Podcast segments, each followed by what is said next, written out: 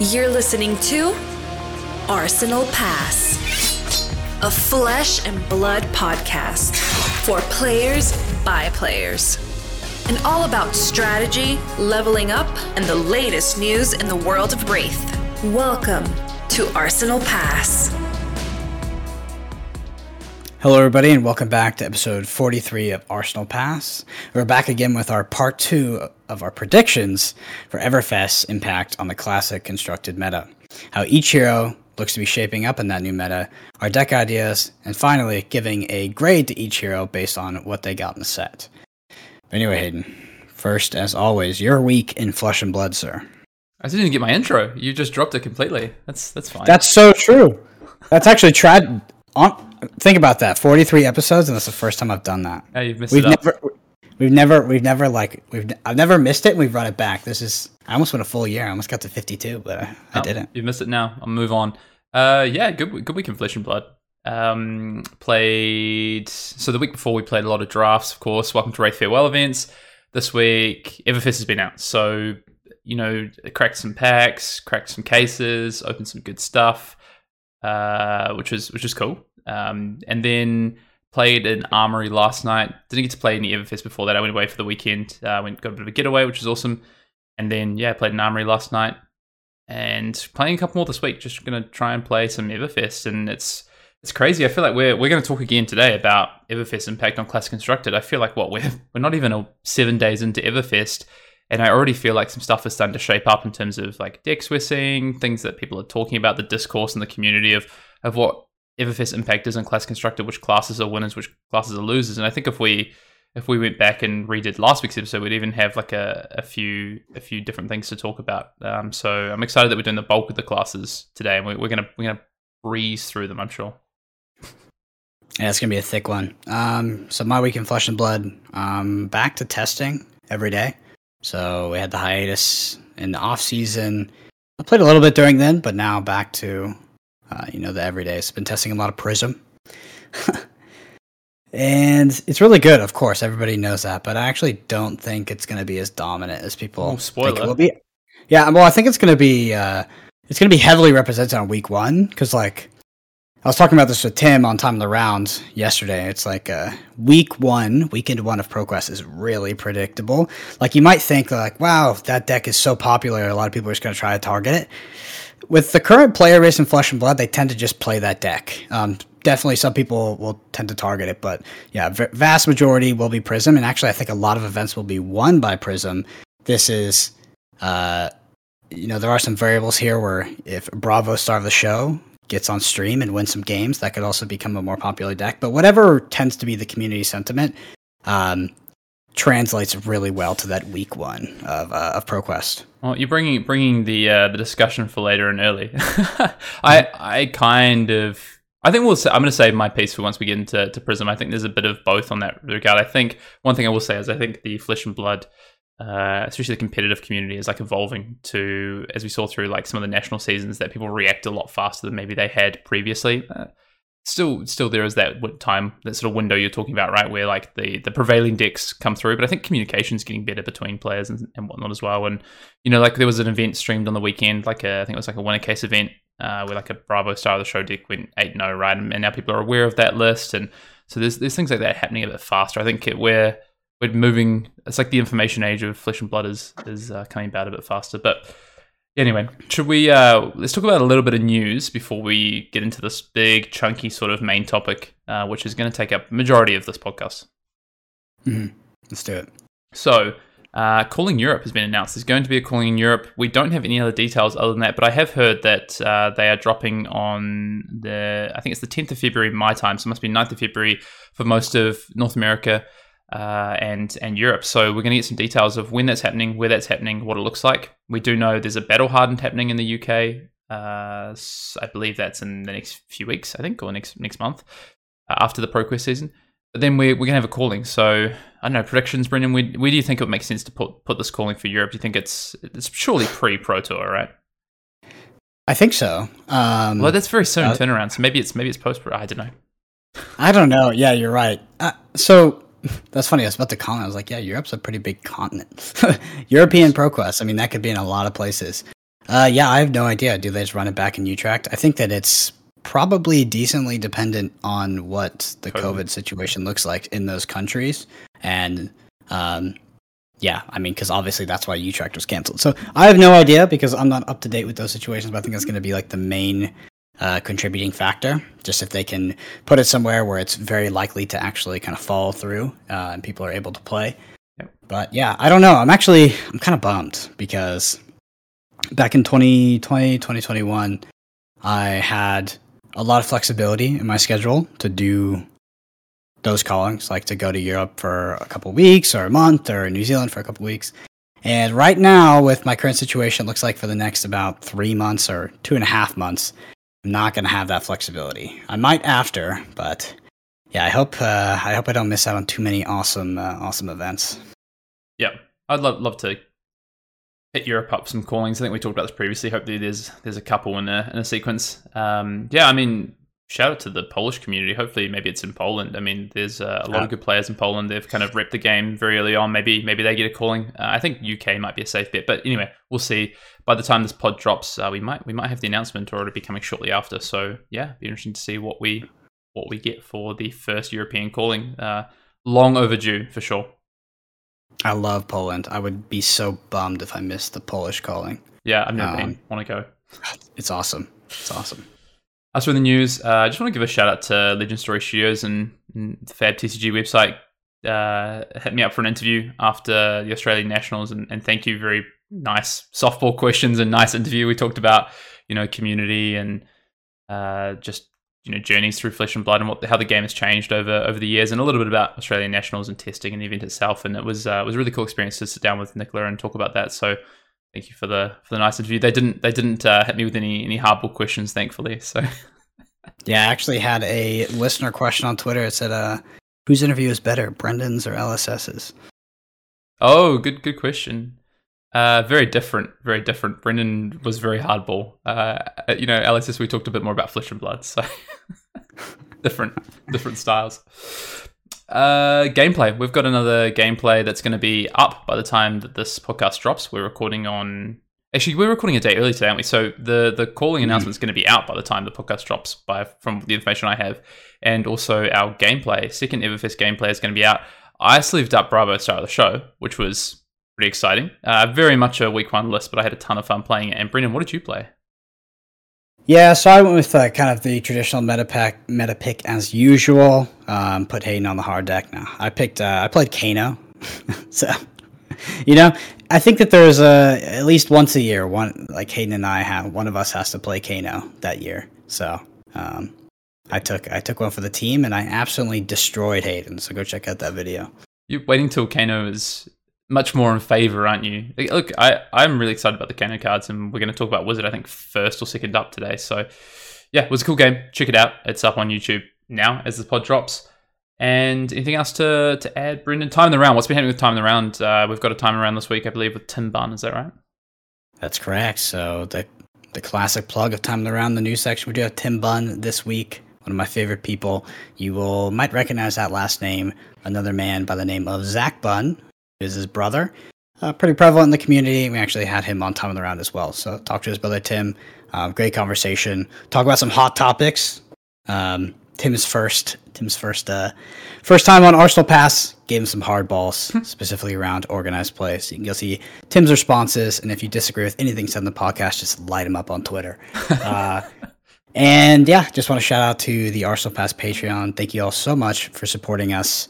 Um, and if you are interested in checking that out, we do have tons of extra content there on there, including deck techs, deck guides, as well as extra podcasts, um, and a few creative things like once a month. Sometimes I remember we did the uh, we did commentary over the Hong Kong Nationals final um, in terms of like analyzing it from deep level, turn by turn. That was really cool. Yep, yep, definitely check it out. And uh, yeah, just no Commander Cookout this week. So you, Brendan, don't worry about firing up the grill. We're going to leave that for this week because we have a lot to get through with Everfest and Class Constructed. We do have a, a, backlog of questions. Thank you to, to everyone who sent some questions, and we will definitely try and get through those. Maybe we will do a couple of questions one episode where we've got uh, a bit of a shorter main topic to, to catch up on those. But if you do want to get your question, you can tweet at us. You can drop them in the YouTube comments below. Just let us know it's a Commander Cookout question, so we, we make a note of that. Uh, you can hit us up on email, arsenalpassfab at gmail.com. And um, if you are one of our patrons, we do have the Discord uh, with a, a Commander Cookout channel where you can drop your drop your questions ready for the grill. awesome. Well, like you said, it's going to be a thick one today. So, talk. Uh, just give everybody a refresher on the yep. grading system we'll be using for all the heroes. Yeah, so um, if you didn't listen to the pod last week, I recommend going back and checking out at least the main topic of the pod, which is about 45 minutes in, because we did have some robust discussion, uh, which we got some feedback on at the start of the of that pod. But basically, last week we started to break down Everfest and Classic Constructed. We talked about Mechanologist, we talked about Guardian, and we talked about Runeblade. So, you know, three of the really big ones are heading into this new format, especially, of course, Guardian Runeblade with the heroes. They have, you know, three heroes a piece now. But yes, the grading system. So we talk through each of the heroes, talk about you know the classes and the heroes, what we think is going to be good in Everfest, uh, where they've come from, the changes, what we expect to see archetype wise, what we would play as well, and then we give a bit of a grading at the end of how we think they're shaping up for for Everfest class constructed. And I just want to recap this. And I, I apologies, I don't think I was very clear about our grading system last week, and people just thought we we're probably throwing stuff out there. But basically, if we're giving them an A, we think they've had a massive boost. This is now one of the more powerful classes with a lot of tools and could be among the decks to beat in the format. A B is, you know, they got some amount of boost. They stayed the same uh, if they were near the top, and they should be a contender through the season. C, they got very little or maybe gotten worse as a top deck. Um, and they might see play, but they, they might find a spot in the meta just depending on what's happening. They could be a bit of a meta call, right? And then D is they got actively worse or stayed uh, bad. Very few tools given to them and have been kind of left behind with Everfest and might have little to no impact on the Everfest meta. And of course, we could be wrong about these, but those are our predicted grades let's kick it off, Brendan, with the one I wanted to talk about last week, but we're going to talk about Brute to start with. So, of course, we have Rhinar and Levia, the two Brute heroes. And if we talk a little bit about where those heroes were in the last meta, uh, you know, maybe where, where was let's start with Levia. Where do you think Livia was in the last meta? Uh, probably somewhere near the dumpster. Um, the thing about Brute is, I think that Brute, uh, at least in class constructed, often exist in the middle, right? The middle between defensive and hyper aggressive. Um, and I think that that those decks were not able to flourish both in Monarch, but particularly in Tales of Aria. I think that was very polarizing for him between hyper aggressive and hyper defensive. So I would say that those cla- uh, Levia in particular, I honestly I haven't uh, we haven't really tested we haven't played too much with Levia and, since Monarch, but I assume it only got worse and yeah, it was a, it was a tough spot for our girl. What do you think? Because I remember there was a time back in Monarch when uh, you were actually thinking about taking Levia instead of Chane. well, I, I think yeah, I know had I had more ProQuest, uh, sorry, uh, road to nationals, I would have taken Levia to one of those. Um, unfortunately, my road to national season got pretty much canned, but I thought Levia was really good in that format just because of how aggressive that deck is and um, how well it played into Prism and to, to the Guardian builds of that time. But the tough thing for I think for Levia in the last format is that yeah, Briar was around, right? It was this a deck that did the aggression better. Uh, it Levia doesn't disrupt as much as Rhinar, which is tough. Um, and you know you can struggle into these. I think you can struggle into these ultra sort of controlling or long game decks if they know how to play into you. I think if they don't, you you can walk them. But once they've probably tested that matchup, it becomes very difficult. So I think Levia was in a really tough spot. I think the deck still has explosion. I actually played against Olivia last night at um, at an armory, and just yeah, I mean, there's still a lot of power coming out of that that Levia deck. I think Rhinar is an interesting one of where that's been, and I think I've talked about this. I really wanted to play Rhinar in the last format. I think Briar made that impossible. I think it had really good matchups into Oldhim, and maybe could have even been a good call at the end of the season with how much Prism we saw. I think you still have good matchups there, but ultimately, uh, you know, this deck that was just too aggressive, and Rhinar is a deck that struggles with you know aggression kind of in any form to be honest it deals with it worse than levia but deals with uh, disruption sort of uh, style or disrupting control decks a lot more so kind of an interesting spot so that's kind of where they were right they were kind of out of the meta they were maybe maybe you would take Rhinar if it was the the right sort of event for it but probably you weren't playing either in a competitive event so in terms of i guess we kind of talked about what they're what they're strong against and what they're weak against. You know, Rhinar plays really well into these decks that want to play defense reactions, want to disrupt turns, want to set up you know uh, cycles. So has been good into to old times, has been you know reasonable into to Bravo depending on the build. Um, has been you know OTK Viserai for instance, like that's a, a very good matchup for Rhinar. So and then on the flip side, Levia plays well into decks that want to kind of have a consistent game plan. Like traditionally, Levia's played really well into dash, for instance. So, um, if we talk about cards they've gotten though, let's move on to Everfest. What have they actually gotten? So, do you want you want to start with big uh, swing big? I keep saying big swing, swing big. Yeah, I mean this one definitely. I, I don't think it's up for debate how good this card is. Um, this one, pushed. I think we can all we can all agree that this was uh, this is the good card that Brute got. Um, so swing big. This is uh, Brute attack. Uh, Brute attack action, majestic. It costs two, swings for eight, blocks for three. If swing big doesn't hit, the defending hero creates a quicken token uh, when the combat chain closes. So you're getting punished if this is fully blocked. But I mean, this on the tail end of a of a Blood Rush Bellow turn, it's pretty good. And also forcing your opponent to block, yeah, uh, forcing your opponent to block eight at any time, um, especially in you know the metas that we're used to, which are generally more aggressive decks. Yeah, it's uh, it's a very good card. So best best case scenario to block this out, right, is like an unmovable. Yeah, red unmovable from Arsenal. That's two cards. So you start your turn with three. How how effective is that quicken token? Like even if this even if this does get defended out, like how how effective is that quicken token going to be? What what you're probably looking at more likely is someone throwing their whole hand at this at the end of a chain, maybe. But if it's in Rhinar, do they even have the cards to defend with? Getting that quicken. And then later on, you know, two turns down the track, using that quicken token because they defended out on that turn. Maybe they keep their whole hand the following turn. So I, that's that's that's a real thing that can happen. But the the tempo that this can swing, I like that it's in the name, uh, is quite a lot. And just two for eight, like that is that is a pushed effect, right? Like two for eight is is well above rate with no downside. You know, with the downside that it has. I think uh, a lot of us wouldn't have been surprised if this card didn't block. Yeah. Like I think it's uh, it's on that power level, so super super good. It's majestic though. So yeah, I think swing big slots into to Rhinar immediately. I think as you say, it's the best on a blood rush uh, turn, but it's also just super efficient. Even on a two card hand, it does more than any two card hand in your deck can do currently. Um, yeah, Levia, I, I think it probably still goes in just the, the power level, right? Uh, you've just got to try and find the, the spots for it, but it's so good off. Uh, it's funny, it kind of competes with Graveling Growl, I think, and it depends on what your deck looks like. So yeah, Mhm. Let's talk about Wild Ride. I'm really high on this card. I think this is uh, probably the next card, and to be honest, from, in my opinion, the only other card that Brutes have gotten in, in this set uh, that I think is is competitively viable. So Wild Ride is the two cost uh, at red. It attacks for six, so it goes down to five four for blue and yellow. Doesn't defend, and it says when you attack with Wild Ride, draw a card, then discard a random card. If it has six or more attack, Wild Ride gets go again. So very similar to Pulping, Mhm. but in that we have you know the there's no but you can't lose the go again but you don't get the dominate. I i really like this card because pulping was really tough to play into decks that could or might run defense reactions against you especially if you're playing Rhinar and if you're playing it in um, in particular often players are going to play defense reactions into you because you don't have the intimidate mechanic like you do with Rhinar so I think Wild Ride is actually a bit of a it's a side side grade, but maybe a slight upgrade on pulping in the types of decks that you want to play it in. Um, so I, I really like this card, particularly in in Rhinar uh, with a with a Mhm. prism with a prism meta. So Yeah, I mean, on this one, I have to, I have to just totally agree with you. There's not really much more to say. This in Rhinar is particularly good. How many of these cards you can run in Rhinar uh, at zero block, I think is a somewhat meta dependent, but looks like uh, it's going to be easier than it used to be. That's for sure. yeah, and we're going to talk about uh, the the decks in a moment and when you might play them. But I think if if you're looking at meta calls, uh, Rhinar might start to look a little bit different, and you might be playing more of these no defense cards because you might be playing into a meta where you're not expecting as many aggressive decks. So that's that's an interesting thing to consider as well. But I like this at red and blue in particular. What about higher, uh, Rolling Thunder, Brendan? What's your opinion on this?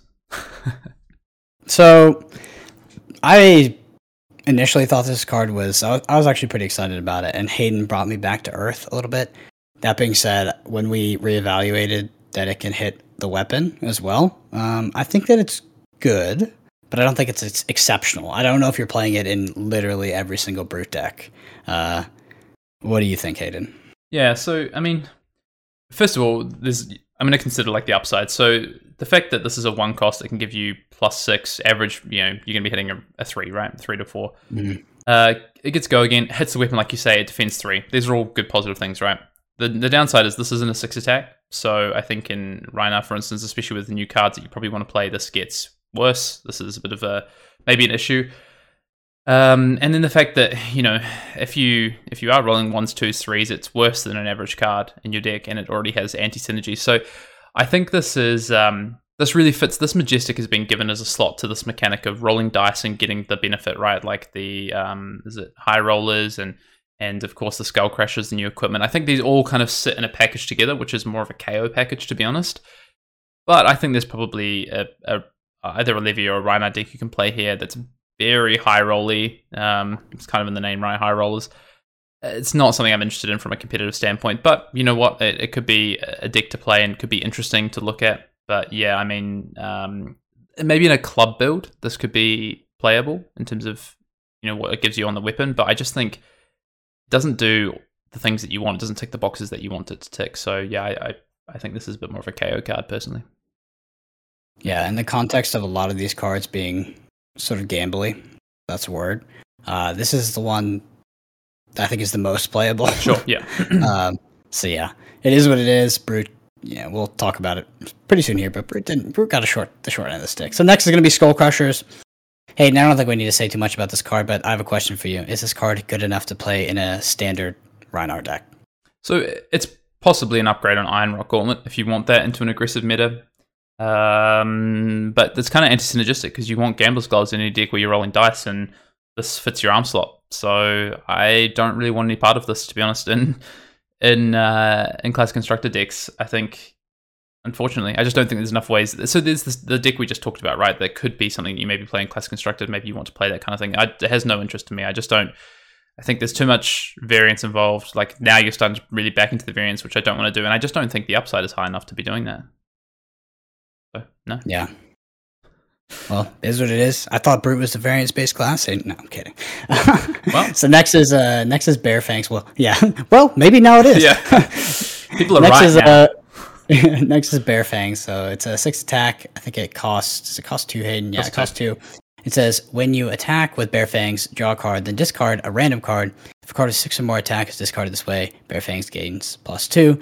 So this, in the best case scenario, would be a two for eight. You know, potentially Rhinar. You also get the Intimidate on top of that. So similar to Swing Big without Swing Big's uh, quote unquote downside, which I don't think is too bad of a downside. Um, and of course, does not block. So and leaning into that archetype a little bit more with the the no, zero block um, or no block value, if I if I may say, because that's more accurate um, of brute cards. What is your opinion on this one, Hayden?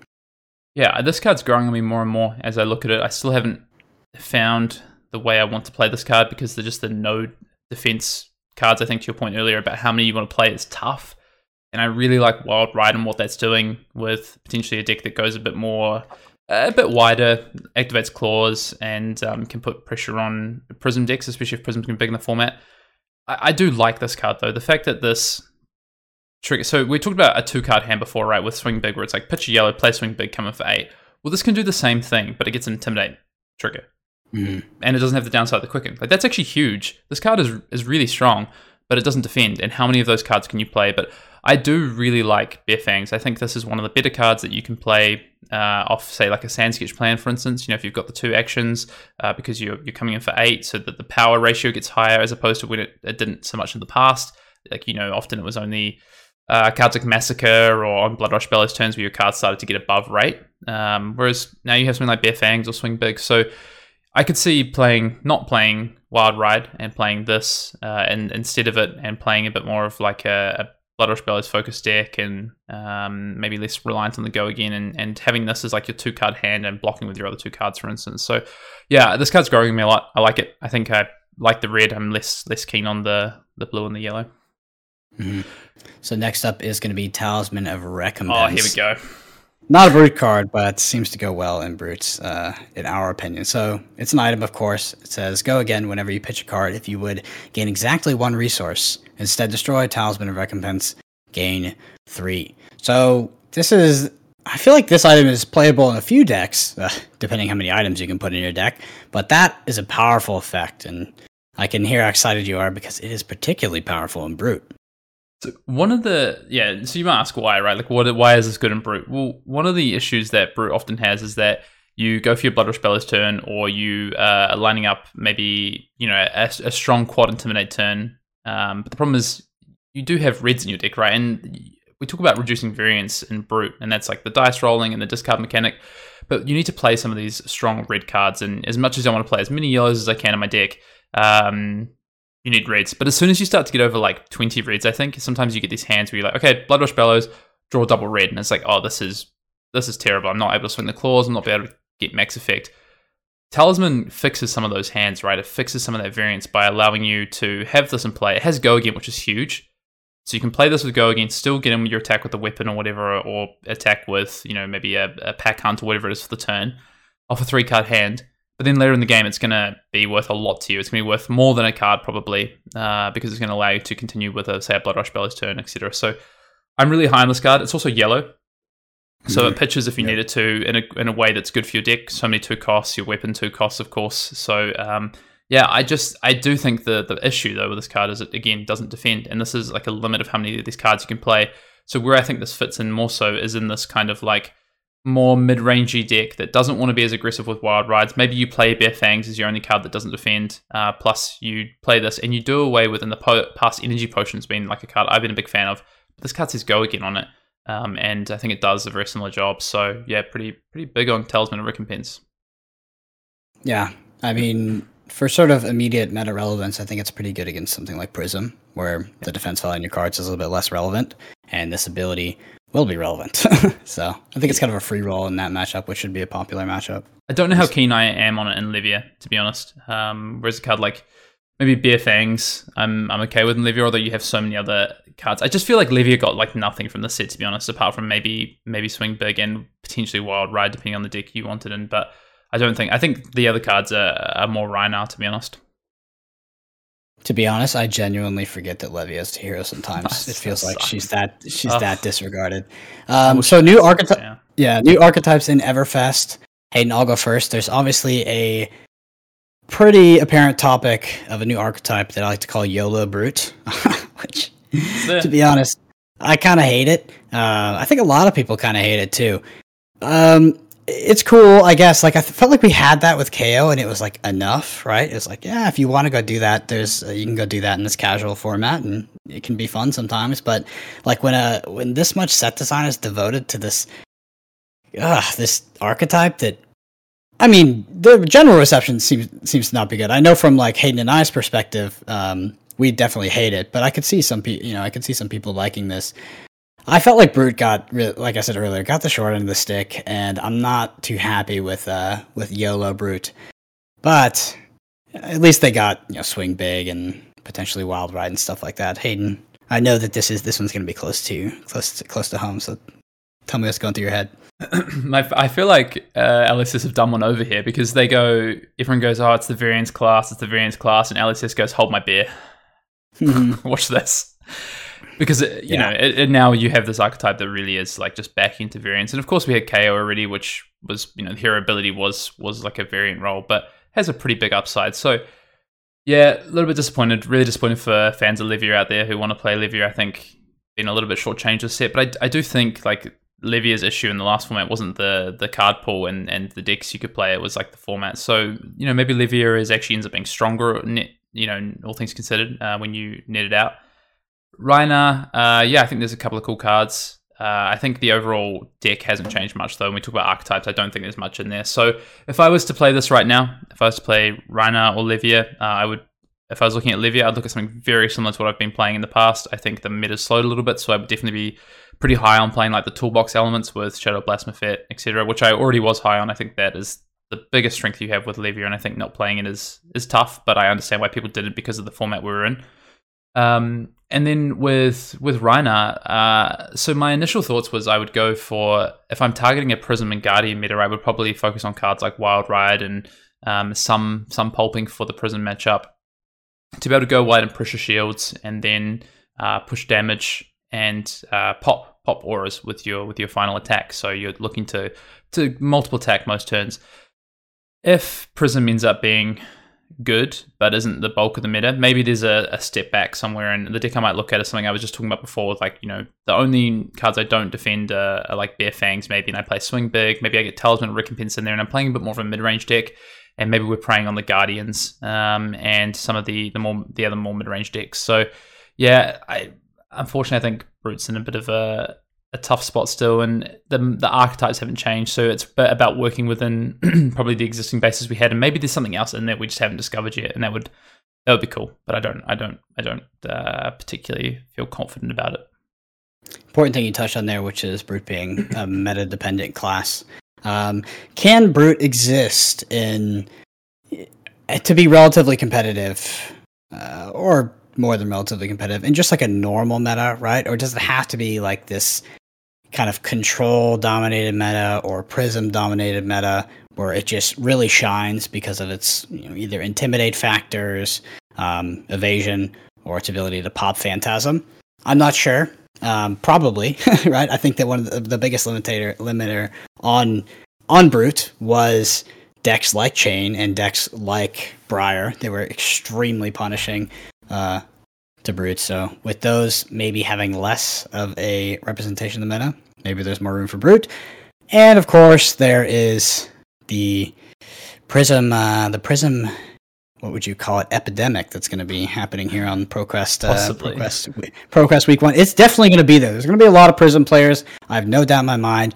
Um, like obviously, Bravo star of the show has his stock has, has risen a bit, and a lot of players are looking to probably play that as well. But I think the Prism for a lot of a lot of events will be the most popular deck, and yeah, we theoretically Rhinar shines shines uh, against that. Yeah. Um I just want to go back to your, what you talked about before. I think Brute is it's a medical.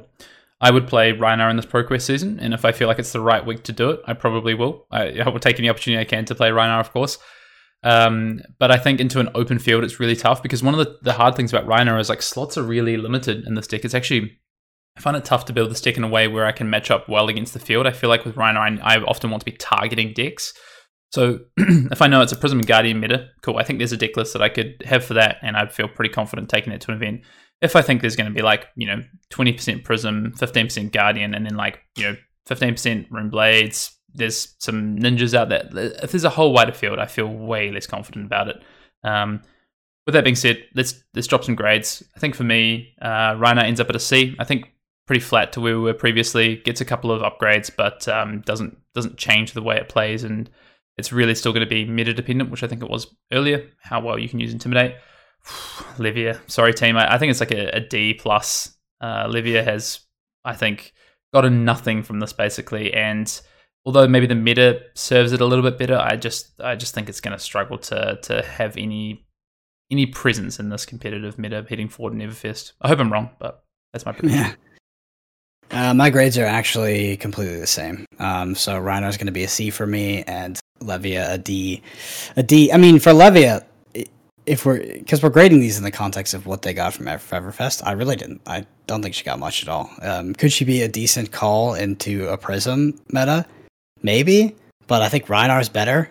so the thing about Levia is like Levia is, you know, it's good against illusionists in the way you think it would be, but you know, if you do end up rolling like a one or something below that, because I think you have to roll the scabs against a lot against illusionists. To you know, that's part of what makes you makes you strong against them. Maybe you think I'm wrong, but I think that if you do roll that late game, Rhinar gets punished by I don't know, getting hit by a herald on the the turn cycle after where your opponent goes, or um, gets an out or replaces them. Where Levia has the possibility of taking like 10, 15 blood debt, and I, I, would rather be on Rhinar in that situation. Mm-hmm. All right. Next class, we're going to Wizard. Brendan, mm. Patrick of Volcor.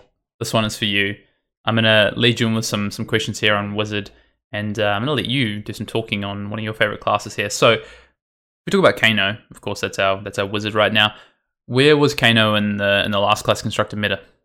It was a gimmick. Um, it was not a good deck, uh, and it could it stole a couple events. Um, you know, it won a couple events. Italian Nationals. And yeah, and it won a it won.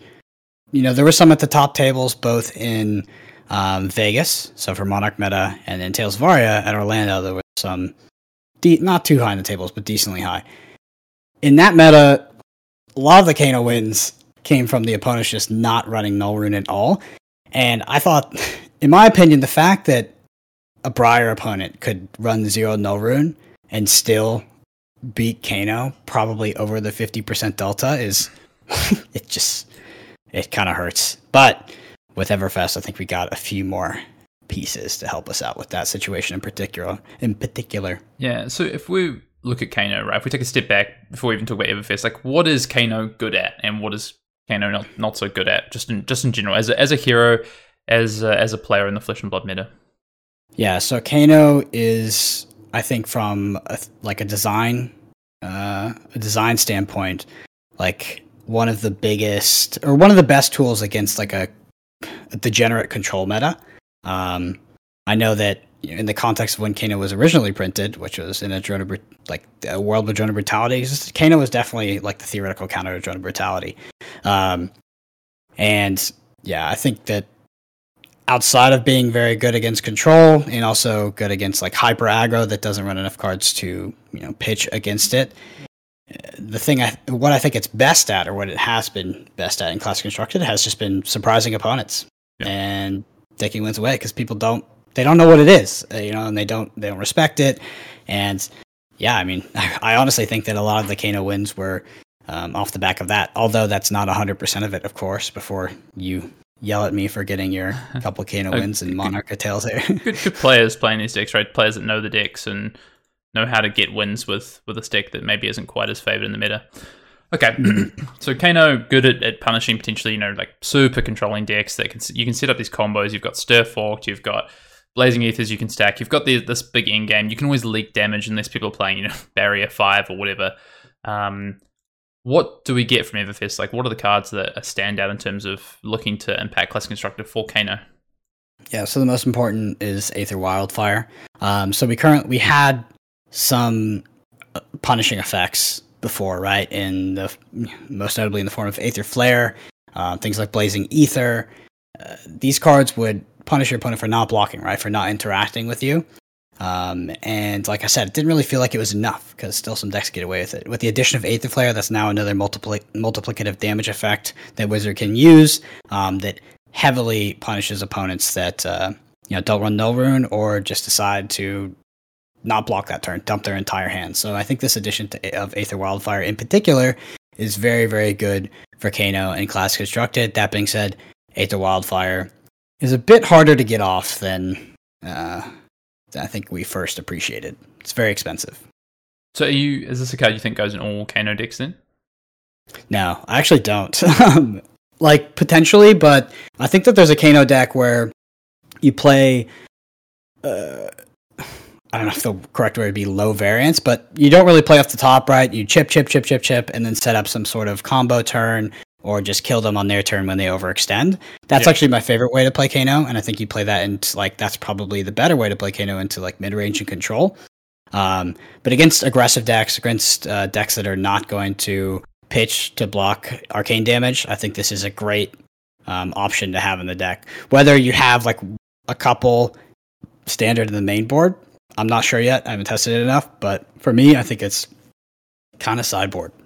Yeah, so like the, the big kind of combo, right, is is catching the opponent out. Uh, this and to snap back into a blazing aether, right? Like that is the the, the big one, right? Because you you catch them with their pants down. You're coming in for if if you're able to pump as well, right? Potentially maybe six with the nodes and the staff. Yeah, so coming in for six, they have they've got their pants down, can't can't stop it. Hit them for six. Your snapbacks coming in for nine, uh, so that's fifteen, and then your blazing aethers coming in for fifteen plus the original six, so for twenty one. So that's a big turn. That's a lot of damage, but um, you've got to you've got to catch the opponent, as we say, with I'm going to keep saying with pants down. Um, but that's a that's a three card combo. Uh, you know, off the off the top, you find the, the blazing or the the wildfire, and then you use your boots for the other one. So it's not it's not unthinkable, right? Like that is quite a powerful combo, and your opponent has to respect that. I think now with wildfire being in the format. Yeah, so it's somewhat of a three card combo, right? It's a three card combo um, well, I guess it's not really a three card combo because you're going to need that extra uh, resource for your boots, whether it's for blazing or it's for uh, Aether Wildfire. Sure. Um, so so wildfire plus the two pumps is, is four resources, right? One to play maybe the the the blazing. Sorry, one to play the wildfire. Sorry, right? Uh, another three to hit the card on the top. So you're at eight. One for the so nine with the snapback. So yeah, it probably involves a, a uh, well, no, it's a five cut hand, right? With with with tunic, uh, if whether or not you have tunic. So yeah, I see this most consistently as um, you have Aether Wildfire in your arsenal. Mm-hmm. Um, you have tunic up. You play Draw tunic or yep. you have snapback in your hand. You pitch a blue. You play. This is without any pumps, right? So you yeah. can, if you have another blue, you're pumping all of this stuff with your Crucible and your Metacarpus nodes. But if not, you play your blue. Um, you know, you activate the storm, uh, the storm striders. You play your Aether Wildfire, pitching in blue. Then you play your snapback off of your tunic, and then pitch your other blue to Kano the Blazing Aether off the top. So yeah, that's where I see it happening the most. And then if you have that extra blue to pump it up, I mean, you're right. It's a very good combo, but um, a bit specific. And I think it it's very good against decks that are not going to pitch against you. Where when decks are going to reserve resources or um, you know interact with your arcane damage, I think something like a star Fork is better, usually a better use of those uh, Storm Striders. Yeah, so I, the way I see it is something like you um, maybe you Sonic Boom on your turn, or Aether Aether Spindle Red, and force them to to Arcane Barrier on, on your turn, and then they come in with an attack on their turn, right? And and a kind of you know guards guards it down. The other card, and I'm just going to skip to I know this is later down, but let's talk about now while we're talking about this because I think this plays into this combo. Deja Vu Potion. If you have maybe the the extra resources, or you have the tunic counter up, and maybe you pitch the the blazing, then mm-hmm. you can put it back on top with Deja Vu Potion, right, and, and set that combo up that way. So, what's your po- uh, sort of thoughts on Deja Vu or Potion of Deja Vu? That was called Deja yeah, Vu so, Potion. Yeah, I think overall Deja Vu is Potion is the most powerful wizard card we got in this set. Um, there's around, so many. Sorry, Potion of Deja Vu. Sorry, Potion of Deja Vu. Um, yeah, I think that you can do the most degenerate things with Deja Vu Potion, but it's also just its use case, um, or at least its power floor is decently high, right? So like, eh, I think in like a bad case scenario, you can be pitching the like if you've drawn quite a few reds, you pitch your red um, Voltic Bolt, then you Deja Vu Potion, put it on top, um, you know, KO it off, and boom, you're good to go. So like, I really like that for when you have those dead hands or your opponent, you know, thinks they can get away with something when you have fewer cards in hand. Um, and then of course, when you're going on like longer card combos, this is incredible. Like it's so good for stacking blazings as well. So I think this for me, this is the most powerful um, wizard wizard uh, wizard card in the set. The, the, the wizard non wizard card. I think um, Potion of Deja Vu is, is really strong. I I agree. I think it's one of the strongest cards that Wizard gets in this format. One thing you have to consider is how many potions do you play. I actually think there's this big trap of because there's also Potion of Clarity, which we can talk about. This is the Scry two one. Um, I'd love to hear your thoughts, but I think this one is is is good. But unfortunately, not good enough that I want to be playing it because I want to be playing three copies of um, Potion of Deja Vu, at least two probably, and I still want some number of energy potions because I want to be setting up these these big turns. But maybe maybe my sideboard now looks like I'm rotating in my potions. You know, I'm I'm a wizard player. I'm I'm bringing different brews to different fights. So um, yeah, what's your thoughts on clarity? Well, it's a good question if uh, Potion of Deja Vu is actually better than Energy Potion because I think Energy Potion prior to the set was actually the most powerful wizard card. Funny enough. Um, so yeah, how many how many potions are you playing? Good question. I think that I'm with you in terms of I'm prioritizing energy potions and deja vu potions before clarity potion.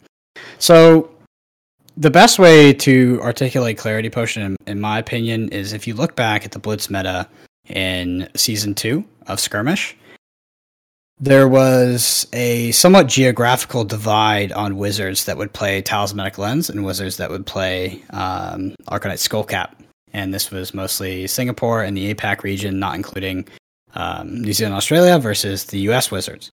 And my, like, obviously, Skullcap is great. You start at 15 life. Um, there's a lot of on hit triggers in that format. Uh, it's particularly good against Prism.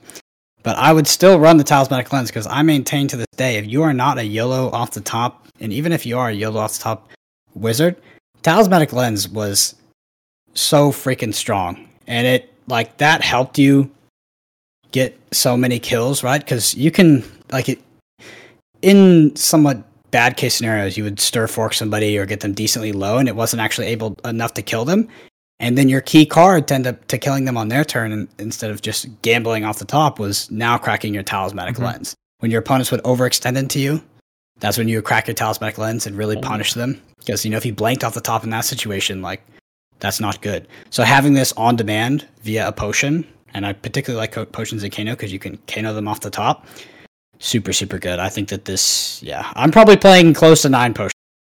It's somewhat dependent on what you're playing against, but yeah, it's it's it's a very good card. I think one thing I was going to say, the reason I don't like as many potions is And yeah, they they they're they're good at situational times off Kano, but sometimes they're bad off Kano when you're actually looking for damage. They're not good off Sonic Booms. Uh, they don't defend. I think there is a cost to them, so I'm looking somewhere between like four to six personally. But yeah, it could depend on the matchup and and what you want to play to. I want to keep us moving, and I want to apologize for both of us butchering the names there of Potion of Deja Vu and Clarity Potion. They're opposite. We keep saying that the other ones. Brendan, what else uh, interests you from the set? Uh, we've got to probably Yeah. talk about Emeritus Scolding, right? Yeah, so scolding is an interesting card. Um, so this is, I don't know how I feel about Emeritus scolding. So as uh, you know, I thought about it quite a bit because we were playing that class constructed game um, where I was on Kano, and I think that Emeritus scolding doesn't really fit into how I like to play Kano, but I think that uh, di- different ways of playing Kano, going off the top more, using Kano's ability more, whether that's more possible now because you have uh, more information on the top of your deck with things like Potion of Clarity. This card is incredibly strong. Um, but yeah, I, I like the blue, right? I like I like the blue in particular because I feel like I get, you know, an okay rate when I blank this as a blue on my opponent's turn or something like that. But yeah, Emeritus Scolding is I don't think my opinion on this is fully formed yet. What are you thinking? Yeah, I like the blue. Uh, I'm not sure about the red yet. I think it's, it's now, the, the crazy thing with Everfest for all decks really is that slots are really starting to be congested, and it's you have to you're not looking at cards as like okay this card's good this card's good. You're looking at like my game plan and how this card plays into it. And I think you hit the nail on the head of like how you're playing Kano and the strategy you're going for. Maybe this doesn't fit in, but maybe for other ways of playing Kano, or maybe there's a different strategy out there, or a new kind of build of Kano. Maybe this is is really good. Six damage is obviously phenomenal. Like it's really strong. Um, so I think it's going to depend. Other cards. Uh, I think this one is. We don't have to talk too long about this one. Kraken's Aether Vein. Oh, it's it's good though. um, Okay. So the the way to look at Kraken's Aether Vein is like imagine playing it on your turn and like it just requires a card of your opponent to block it. And if they don't block it, it's instant, it's one damage, right? Which is not an incredible amount, but it replaces that.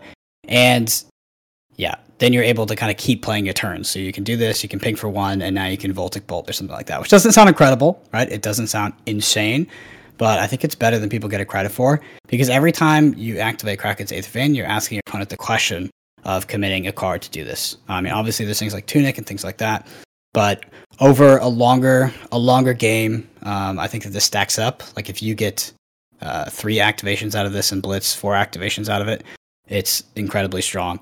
Um, so I think it's better than people get it credit for because it does demand a card, especially when you play it on your turn. Um, obviously, if they do pitch that card and you come with something else, they can use the rest of whatever resources were available on that card to block whatever you come in with after it. But I like that that the first equation that you present your opponent is do you want to commit an entire card to one damage? Mhm. So I think it's it's not incredible. like you know, uh, I don't know if you're I'm playing it over Crucible all the time, but I think there's a build of Kano where you can utilize this a bit better, and I think it's it it can potentially give you a lot of control as the Kano player. When I talk about this card, we talked about this in, um, of course, our preview card, Scour. Any different thoughts? We talked about this at length in the preview video, but do you think the, as you start to see the classic constructed format shape up, how do you think this card impacts uh, Kano and its its viability as a, a deck in this format? Yeah, so definitely incredible against zero cost auras, um, and of course token auras as well, which might be very relevant in the coming meta. That being said, I don't think that this is something that's going to swing that Prism matchup to be super favorable for Kano. I don't think it's powerful enough, just in the context of Heralds just wrecking you and things like Genesis existing.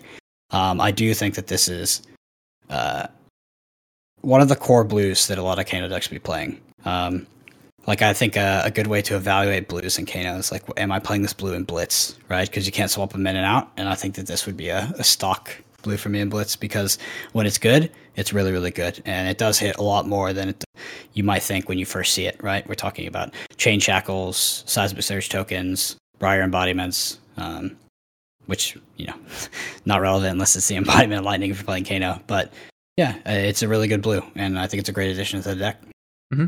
Cool. Uh, any other cards you want to talk about before we move on to our next, uh, or I guess the just wrapping up Kano? Any other sort of cards you want to talk about in Everfest? Not really. I mean, there's something to be said about sigil parapets. Um, like that could particularly be a, quite a good card. Um, I know specifically in Blitz, I probably would consider Yeah. tra- trying out this card, but uh, that's one of those ones I feel like I have to test more before I feel comfortable. you know, kind of getting Yeah. a full evaluation on it. it's not written on the card how good it might be. There, there could be a bunch Yeah. of uh, different lines where it becomes better than we think, and, and a different way to play Kano that we just talked about could could see that uh, happen. So we talked about some of the cards. We talked about archetypes in this format. Um, where do you see Kano sort of falling in this format in terms of what's it going to be good against? What's it, uh, you know, where's it going to kind of stand? When would you play this? When would you not play it? Yeah, so unfortunately, I actually think he still really struggles in a Prism meta, almost more than any other. Um, so WoW Scour is a great addition to the deck. I don't think that Kano's what I'm picking up to combat Prism, and you know maybe even Bravo Star of the Show. Bravo potentially different because Bravo, the the popular deck of Bravo Star of the Show is actually quite card hungry, but you know could switch to more of a a chip uh, chip game plan and then picking its uh, you know picking its time to explode on you uh, if it's playing against Kano. So I think that it's not in a fantastic spot, but we have a lot of tools here, and Wizard is just like a historically very complicated class to kind of look at, evaluate, and figure out. Like it is uh, the, I mean, Kano was probably most powerful in Arcane Rising, and it's for the collective entire community of Flesh and Blood to unlock his power in Blitz. So I think that you know that kind of goes to speak. But yeah, this meta, it's not my first pick. Yep. Yeah, I agree. I think um, there's a lot beneath the surface, and I think we're going to see Kano at some point. I wouldn't say break out, but have it have its time at an event in this format. I think it's uh, there's it's complicated. There's some stuff that can be done there, and I think you can tune it in a way that maybe you play slightly differently. Opponents don't know how to play against that. I think it'll have it will make an impact at some point in this format. I just don't think it's going to be be top tier. I don't think these are the I don't think this deck will all of a sudden become you know one of the best decks in the format. So uh, if we if we jump to grading, I'm probably giving Kano a C plus. I think some really great tools. I think Kano gets a bump. Uh, I think the meta to start with might be tough for Kano, but yeah, I think there's something there, and we're going to see Kano be be around at least the fringes, if not more, in this format. I'm going to give him a B minus, slightly to be contrarian, but also because it doesn't take a lot, right? Like I said, it is very hard to evaluate Kano on, uh, you know, just at a glance. I think you need a lot of testing and a lot of time. Could potentially find some interactions or some ways of playing that hero that make him very, very strong. And when he does, like, there's a there's a fine line that I think he exists under right now. And as soon as he bra- breaks out over that, it's there's no like middle ground, right? He's either down here or he's like way up here. So um, yeah, I think it's fragile, and we got a lot of a lot of cool of cool cards to work with. So B minus for me. Cool. Let's move on to Ninja. Uh, you know, if we talk about where Ninja was in the last meta, really fell out of favor. Monarch, Monarch meta, we saw Ninja start strong. Uh, we saw Ninja Control in a big way do well, won the first uh, PTI event, and then was like prevalent through the road to national season. Uh, to start with, we saw aggressive Dixon become a bit more of the the flavor uh, as it just became impossible to line up against Chane with that sort of control deck. And then Tales of Aria comes out and Ninja just kind of falls off the radar, right? Like there was a bit of aggro to start the format with, and then kind of kind of nothing from from Katsu. Um, just really struggled into you know the, the aggressive decks couldn't line up well enough into Briar because of embodiments. You just swung back turns, you took damage to try and come with your on hit effects, and all of a sudden Briar was out defending you. Uh, the control decks were just done better with all time and even dash. So I think Ninja, Ninja and Katsu, of course, struggled in that in that previous format. Um, but what one thing that you know the things that Katsu is good at is Katsu has great on hit effects in terms of the combo lines. Uh, Mask is always a threat. Mask momentum is one of your biggest strengths, right? You have the Lord of Wind combo. You have new combo lines as well, and you have just good damage as well with like the kick line um, as well, while you're still presenting on hit effects of masks. Plus, you have the Kodachis for like that long term game. So it always feels to me like Katsu is always an option. Uh, it just depends, you know, what's kind of around it and how you build it to try and combat what's happening in the meta. Yeah, I felt like embodiments, the stacking embodiments of Earth pre-errata were particularly oppressive against um, against Katsu, because you could, uh, you could still like you could let Katsu kind of come back at you, hit you with the Kodachis, maybe the or a Kodachi in the first attack, the you know surging strike, and then you could sometimes easily block out the whelming, like the key card. Yeah. So I felt like the Briar really kept that deck out of the meta, but in Monarch, it was probably the second most popular aggro deck, and I think it was a lot more powerful than people gave it credit for because Chane really hated blocking. Um, but yeah, I think with the errata of Briar, like, and of course the additions of some of these new cards, Katsu is definitely back on the menu, especially in a Prism meta. Um, like, I think that Katsu has a pretty good time clearing auras. So if we're gonna have a an aura, you know, heavy aura based prism meta, um, Katsu's something to look at in my opinion. It's funny. I think in the Monarch meta, initially it felt like a terrible match for Katsu because all the builds were like herald based, and it was like yeah. you know you can't pop the heralds, and their damage is better, and then they can still defend reasonably well. And then as we shifted towards more auras, it the, the Katsu aggro deck like became, you know, as you say, better. And I think, yeah, you're right. It probably has going to have a good time into to these decks. So if we if we look at where I guess cards now for Ninja and Everfest, um, let's start with Break Tide, which is the um, this is the majestic that follows on from the Rushing River or Flood of Force combo line. Um, so it says if Rushing River or Flood of Force was the last attack this combat chain, Break Tide gets plus three and dominate. And when Break Tide hits, banish the top card of your deck until the end of your next turn. So don't have to play it this turn, next turn. You may play it. Uh, it's yellow, yellow pitch, which is I really like. That's the Flood of Force kind of line is that yellow pitch. Defends three, attacks for two. So with the dominate, comes in for five and has that on effect, which is I think really strong. Uh, I think this card is really good. I think Flood of Force felt really awkward to play, um, but now we have more cards that play into that Flood of Force line. Uh, Rushing River is still you know, strong. Torrent of Tempo is a good card you want to play in most ninja decks anyway. And now you just have a, a, way to make that line better with this card, Break Tide, which is, you know, effectively on the combo is five, dominate on hit, draw a card, except that you can play that card for multiple turns. It's like an extra arsenal for two turns, which is, is really strong. Um, and of course, if it's on top of the the Flood of Force or the Rushing River, you you know what the card is because you've put it back on top. So, um, yeah, I really like this card.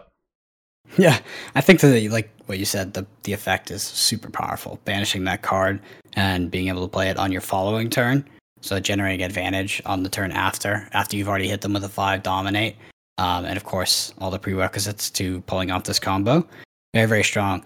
My caveat with evaluating this card is just I can evaluate the Flood of Force combo from like a theory perspective, but I haven't played that combo line myself almost ever. Mm-hmm. So I don't know like like there's I think with Ninja there's a lot of feel to it, right? Um, and I just don't know exactly what it's like to try to pull off that combo consistently. Um, so the power level t- for me with this card is a little bit ambiguous, and it just depends, you know, what is it like to run Flood of Force, the Flood of Force line consistently, rather than you know maybe the leg tap line. Uh, probably not the surging line because that one is ridiculous, but you know what I mean. Maybe, yeah. I mean, this could be a completely different deck, and you're right. It's kind of restricted by the power of this can be as you know it can be as high as this, but it's kind of restricted by what happens before it when you put combo on a card, especially when you need two combo, you know, two cards to to um, come before it. So it's it's interesting. I think the I think the deck probably looks different to be honest.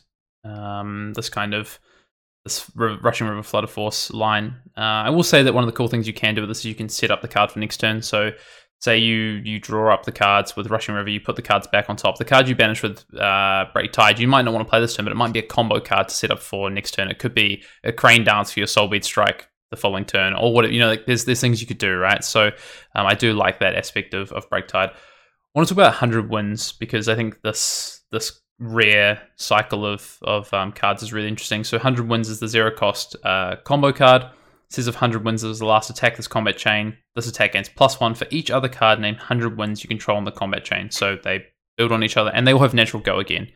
Three attack at red, two at yellow, one at blue, and defend for two. I think this line is super interesting. I just think it's whether it's going to be powerful enough. Obviously, this allows you to go wider, get the the buff effects. Um, things that spring to mind is like how can you maybe use this with like a belittle line uh, and with potential some non-attack actions. Um, yeah, I, I, think this is the one that interests me the most. It's just whether it's going to be powerful enough to be the strong aggro deck that this feels like you want to be building with these cards.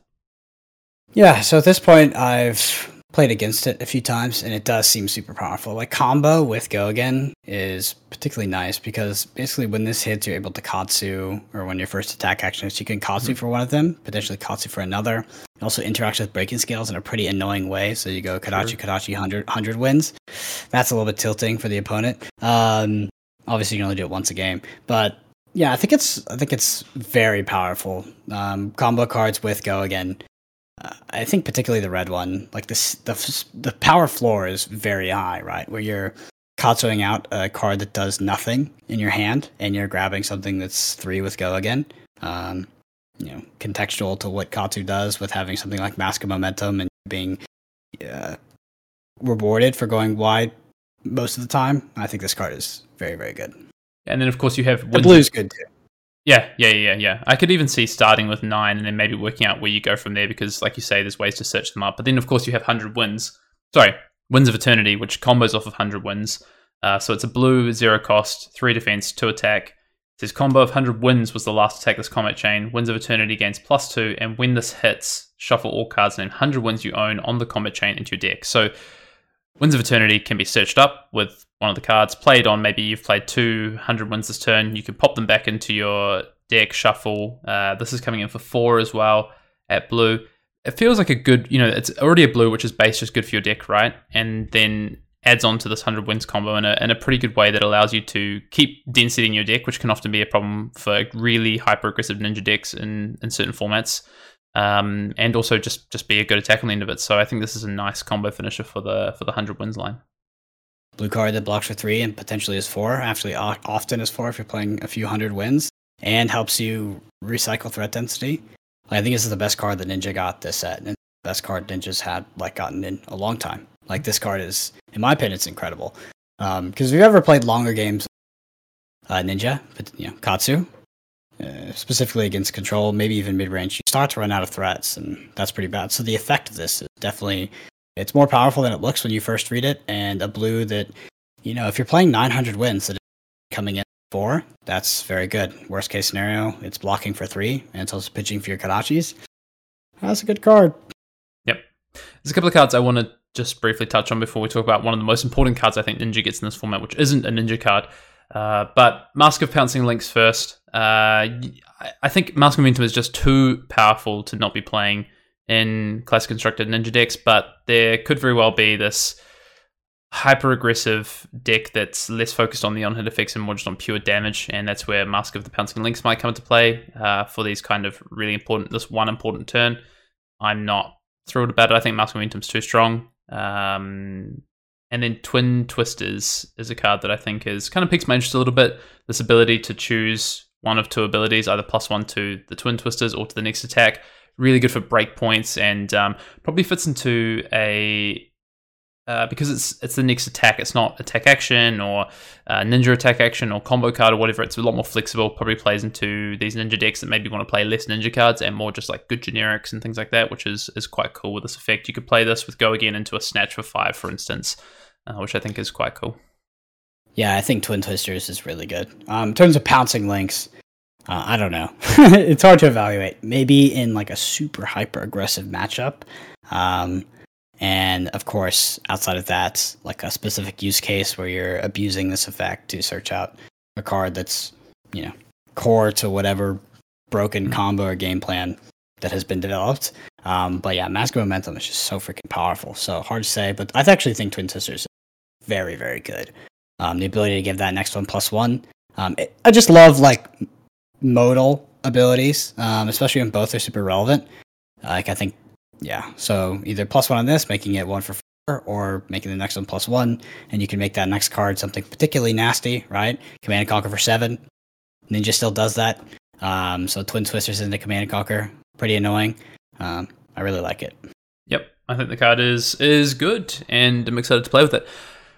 Um, just lastly on pouncing, uh, Mask of Pouncing Lynx. I think you know clearly a good card in Benji. Uh, great that we have a budget option to Mask Momentum. You could say, well, how often in a game does Mask Momentum hit? But it's always the threat of that card. So yes. yeah, that's the thing. So um, even bigger than that, we got to talk about this card because I think this might be might be the best card that, that Ninja's gotten in this set. I know you just, you know you, you labeled a couple there as maybe the best cards with uh, Winds of Eternity even bigger than that is very, very strong. You can trigger this off Kodachi. This is the, the zero cost generic instant, um, op three, and then if you've doubt, uh, is it you've dealt, uh, how's it read?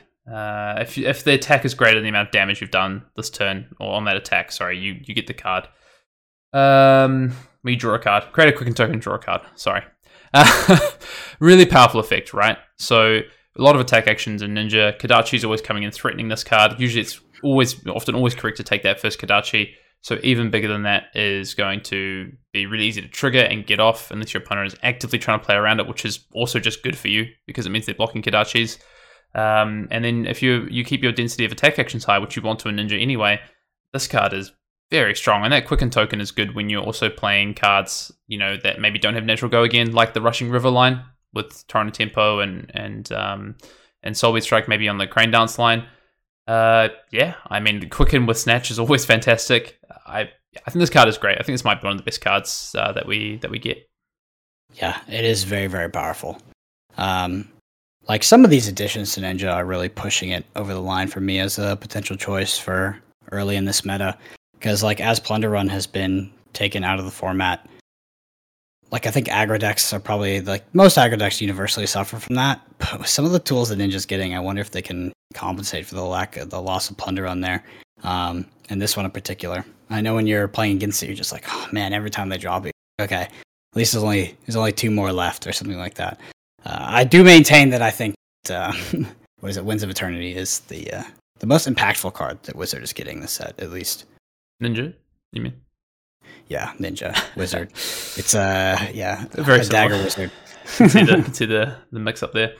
So the I just want to kind of wrap up Ninja. I think my concern with Ninja in this format is does it have enough? Does it have enough to be the premier aggressive deck? Does it have enough to be the premier kind of on hit effect deck that's really difficult to you know, like almost reminds me of like Dorinthea early in um in Flesh and Blood, like the deck that's hard to defend against, the deck that has these tricks. Uh, is this what we're going to see with Ninja? I don't know. I have a bit of like reservation about that. I haven't tested it a whole heap yet, so really just going off what you know what I know previously and what I think these cards do as an impact. Um, some people have told me, you know, sort of anecdotally that the deck feels powerful. That even bigger that than that is very strong. That there's some really cool lines, um, but does it quite have that edge that it needs uh, to to get over the line? Not quite sure. I think we're going to see this play really well into certain meta games. I think now your Prism matchup is, is good. I think you're really good into into brutes. Um, I think if you know you were still expecting a bunch of Oldhims uh, and guardians, it could be could be tough. But I will be interested to see where Ninja is. If I was to wrap it up and Brendan and give it a grade, I'm probably going to give it a B minus. I think I had it like a C plus, but I think I'm going to bump it up to a B minus. I think these cards are powerful. I think there's something there, and I think we're going to see Ninja be uh, be in this format and be a threat at different events as we go forward. So I'm not sure how bad the Plunder Run ban is for Ninja, but for me it's an A minus. I think that Ninja is going to be the premier low to the ground, go wide aggro deck, um, and can be a particularly good meta call as things like Oldhim and traditional Bravo are really going to struggle into all these Prism Auras. So it's an A minus for me. I think Prism. I think Ninja got incredible, uh, incredible cards of this set, and yeah, it's a powerful deck. Cool. All right, there you have it. Brendan thinks Ninja's gonna be powerful. I think it could be, and we'll see what happens. All right, Brendan. So we we have three more classes to cover, but we're not going to do it today. Uh, initially, our thought was two-parter.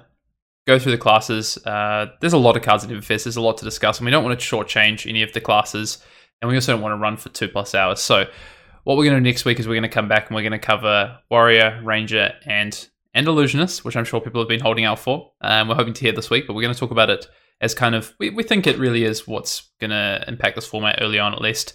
Um, so maybe we'll be wrong by the time we get to the third week of Everfest, but let's talk about it next week. We're also what we're going to do in conjunction with that is we're going to take some questions on the format.